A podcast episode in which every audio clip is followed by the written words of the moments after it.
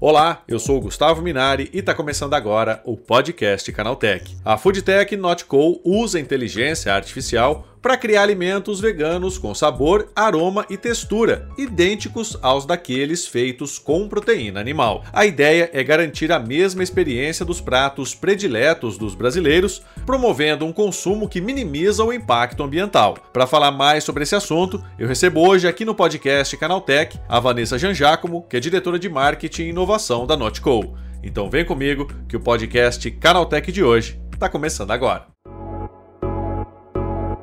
Olá, seja bem-vindo e bem-vinda ao podcast que atualiza você sobre tudo que está rolando no incrível mundo da tecnologia. A Foodtech Notco utiliza inteligência artificial para mapear a estrutura molecular de alimentos com proteína animal e construir receitas originais 100% à base de plantas. Esse sistema desempenha um papel crucial na transformação dos hábitos de consumo alimentar dos brasileiros, promovendo escolhas mais saudáveis e sustentáveis. É sobre isso que eu converso agora com a Vanessa Janjacomo, que é diretora de marketing e inovação da Notco. Vanessa, como que a inteligência artificial pode transformar esses hábitos alimentares dos brasileiros? Bom, Gustavo, é, primeiro um prazer estar aqui podendo falar um pouquinho da Nótico com vocês. E eu diria para você que ela pode transformar totalmente, né? Hum. É só a gente pensar há uns. Nem precisa ir muito, há uns 10 anos atrás, quão difícil era achar produtos é, à base de plantas, produtos é, veganos, vegetarianos, gostosos. Uhum. Eu falo que eu sou uma adepta dessa alimentação já há muitos anos, há 15 anos, e eu digo que as primeiras experiências são quase traumáticas, né? O pessoal da Nótico fala que meu paladar já não é muito referência, porque para mim tudo é muito gostoso, muito delicioso, e não só vegano e não só comidas à base de plantas, né? Comidas saudáveis mesmo, né? Com menos açúcar, com é, menos gordura. Tudo antes era muito difícil de ser gostoso. Existia uma barreira de sabor que era a principal barreira de consumo desses alimentos. Não era nem preço, era sabor, porque mesmo quem estava disposto a pagar, a hora que comprava, falava, hum, não quero mais. Então, eu diria, Gustavo, que a gente pode dizer três ondas que a gente fala aqui da Naudical sobre como a inteligência artificial impacta a alimentação. A primeira onda foi uma onda muito pautada em sabor. Uhum. Então, quando a gente conseguiu retirar as barreiras de sabor. A segunda onda é a que a gente está vivendo agora, que é a da saudabilidade. Então, como que a inteligência artificial vai nos ajudar a ter produtos mais sustentáveis, mais gostosos e mais saudáveis. E a terceira onda, que parece um pouco Black Mirror, é um pouco de sentimento. É como que a inteligência artificial vai ajudar com que os alimentos despertem sentimentos diferentes na gente. E Vanessa, como é que essa inteligência artificial ela funciona na prática, né, para quem quer consumir esse tipo de alimento? A inteligência artificial hoje na Nótico, o nosso Giuseppe, quem se interessar um pouquinho pela história pode entrar lá no nosso site que fala um pouquinho dele e por que esse nome, ele está presente no desenvolvimento dos nossos produtos desde o início, Gustavo. Então, como que a gente faz? A gente está nesse momento agora, aliás. Eu sempre, durante o ano, eu e meu time, a gente pesquisa sobre tendência, sobre o que, que é, a gente deveria lançar, qual que seria o nosso pipeline né, de inovação, nosso portfólio de inovação. E junto com o time de pesquisa em desenvolvimento e de tecnologia, a gente vai perguntando para as nossas inteligências artificiais qual que seria a melhor forma de desenvolver isso dentro dos nossos das nossas diretrizes. Então, na prática, eu vou te dar um exemplo a gente queria desenvolver o Not Chicken, o nosso frango, né? Então eu falei, olha, a gente precisa ter um frango que tenha primeiro o gosto de frango, aparência de frango, mas que ele também traga o aporte proteico necessário. Coloquei lá tudo o que eu precisava. A gente tem um time de chefes dentro da cozinha que vão testando uhum. vários tipos de combinação de plantas e vegetais para entender o que, que vai sair. Uhum. E aí ele vai lá no Giuseppe e fala: Olha, Giuseppe, eu coloquei isso, isso, aquilo, outro, não deu certo.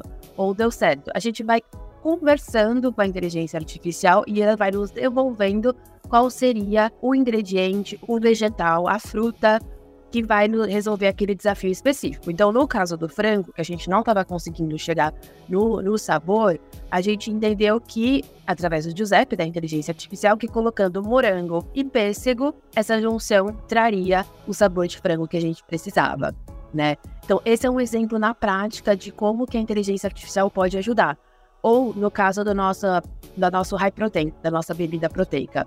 Junto com o Giuseppe, a gente entendeu a combinação de proteínas que poderia dar o aporte de aminoácidos necessários que um atleta, uma pessoa ativa, precisa daquele tipo de produto. Então, foi a combinação de proteína de soja, proteína de ervilha e proteína de arroz.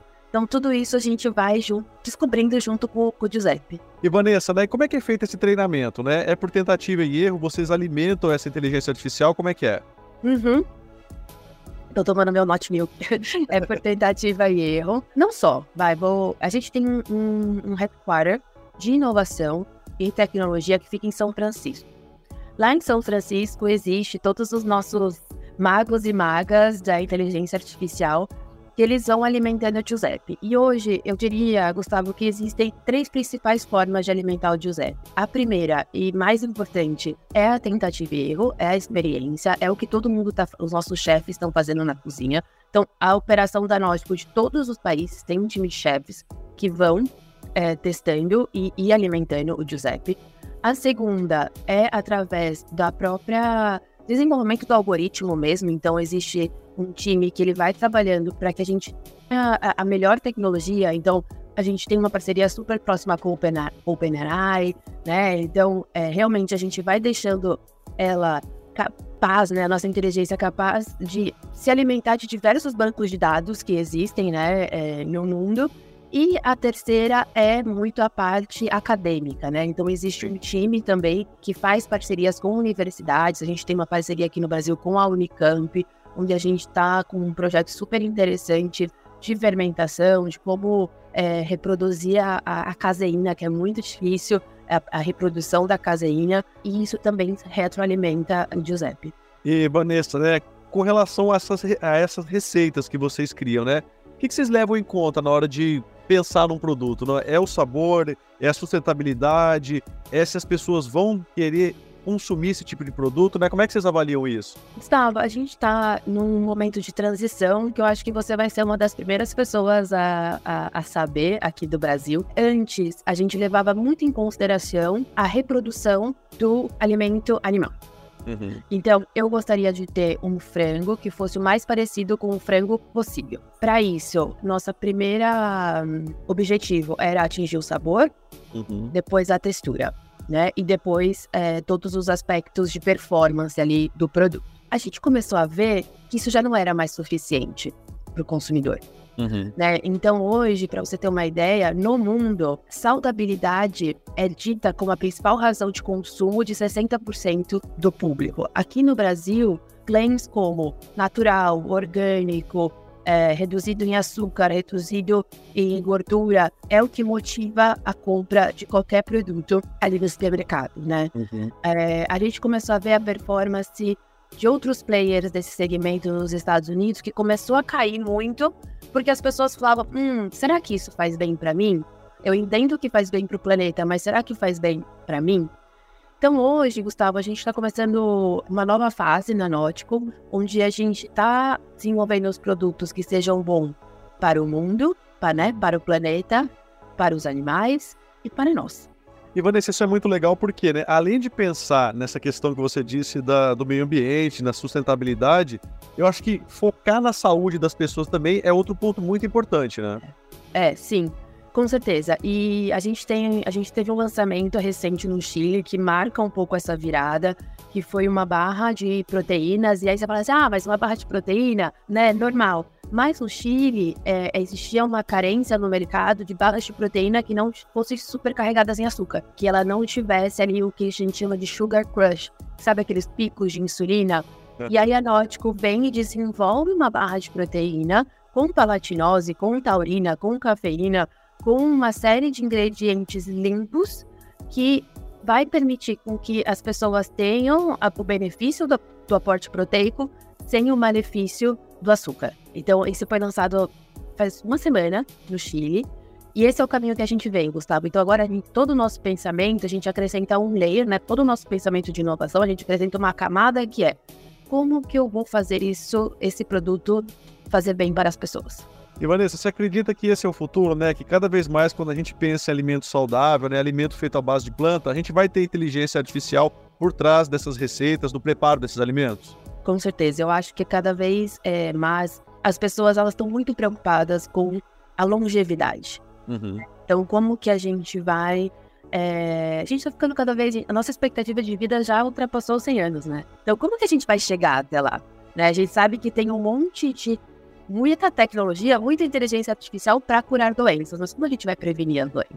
E eu acho que é aí que entra muito a, inteligência artificial junto com a alimentação na construção de alimentos de, de alternativas saudáveis para você ter um para prevenir mesmo doenças, né? Enfim, o, o, produto vegetal ele já previne uma série de, de doenças relacionadas à gordura, colesterol, que, que a gente não tem, mas a gente sempre quer ir além, né? A gente acredita que pode muito mais. E Vanessa, esses produtos, né, feitos aí com a ajuda da inteligência artificial, eles já estão disponíveis para o público? Como é que funciona isso? Sim, Gustavo, a gente já, isso já está disponível.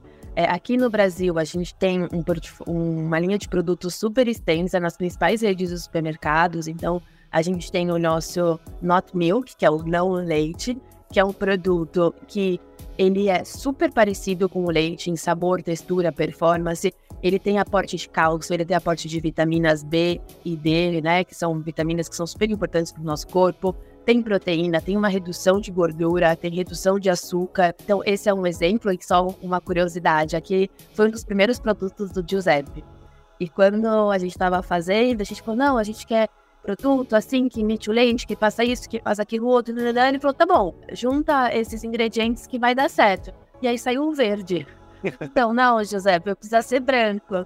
É, então, hoje o Not Milk é branquinho, mas, por exemplo, quem lê a, a, a, lista de ingredientes pode achar estranho, porque tem chicória, tem abacaxi, tem repolho, mas eu juro que todos esses combinados é muito parecido com leite. A gente tem a nossa bebida proteica, que é o Not Milk High Protein, que eu já comentei um pouquinho. A Not Mayo, que foi o primeiro produto no Brasil, que é a, maionese, que não tem ovos, não tem colesterol, então é super apropriada para também quem quer ter uma dieta mais saudável.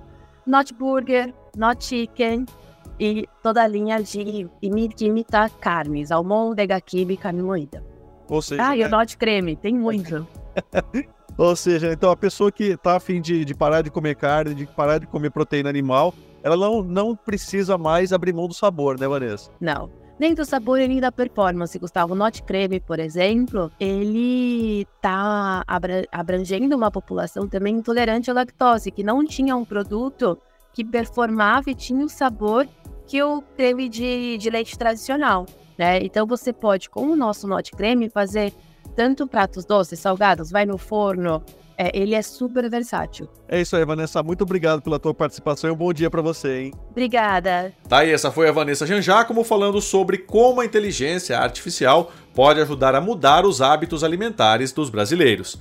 Agora se liga no que rolou de mais importante nesse universo da tecnologia no quadro Aconteceu Também.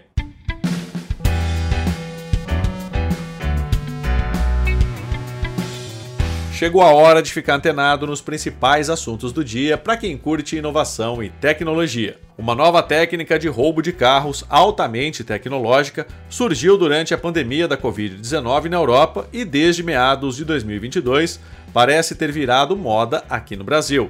Batizada de Relay Attack, ela foi criada por hackers para burlar sistemas de segurança de notebooks e outros aparelhos eletrônicos e acabou migrando para o segmento automotivo. No caso dos carros, a vulnerabilidade envolve os veículos que oferecem um acessório cada vez mais presente nos modelos modernos, especialmente nos chamados carros conectados, a chave presencial, aquela que não exige a inserção na fechadura para destravar as portas e dar partida na ignição. Relay Attack utiliza a tecnologia para clonar à distância a chave do veículo definido como alvo pelos bandidos e então permitir a entrada e o roubo efetivo do carro sem a necessidade de arrombamento das portas ou janelas. Toda a linha iPhone 15 tem corpo com certificação IP68, o que significa que os smartphones possuem proteção à entrada de partículas como poeira e também resistem a respingos e à submersão em água doce. Segundo a Apple, o iPhone 15 e iPhone 15 Pro Max são resistentes à submersão em água doce a uma profundidade máxima de 6 metros por até 30 minutos, ou seja, ele pode ser usado em piscinas e rios, mas não em praias. A resistência a respingos, água e poeira do smartphone, porém, não é permanente, podendo diminuir com o tempo, e a maçã não cobre danos decorrentes de contato com líquidos na garantia do produto. A Adobe prepara uma nova inteligência artificial generativa para editar objetos em vídeos. A empresa anunciou o Project Fast Fill, que recorre à IA para alterar um elemento em todos os quadros do arquivo. A função permite destacar um elemento com facilidade com o mouse e oferece opções para substituí-lo ou removê-lo a partir de prompts de texto. A IA gera quatro resultados e o usuário pode escolher qual é a melhor alternativa para o vídeo. A Meta revelou uma série de medidas adotadas no Facebook, Instagram e Threads para monitorar conteúdos publicados sobre a guerra Israel-Hamas. Em comunicado oficial, a empresa informou que estabeleceu uma equipe especial de operações com pessoas fluentes em hebraico e árabe para remover materiais inapropriados e conter a desinformação nas plataformas. A meta revela que mais de 795 mil conteúdos foram removidos ou marcados como perturbadores desde o dia 7 de outubro, data do ataque violento do Hamas em Israel, próximo à fronteira com a Palestina. A Microsoft anunciou um novo programa de recompensas para quem encontrar bugs e vulnerabilidades nos produtos do Bing com IA.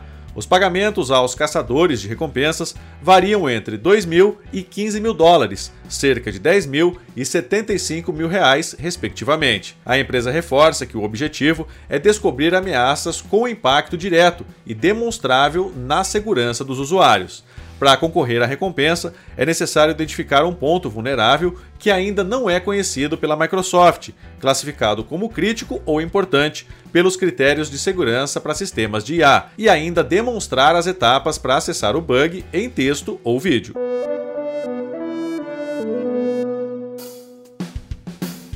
Tá aí, com essas notícias, o nosso podcast Canaltech de hoje vai chegando ao fim.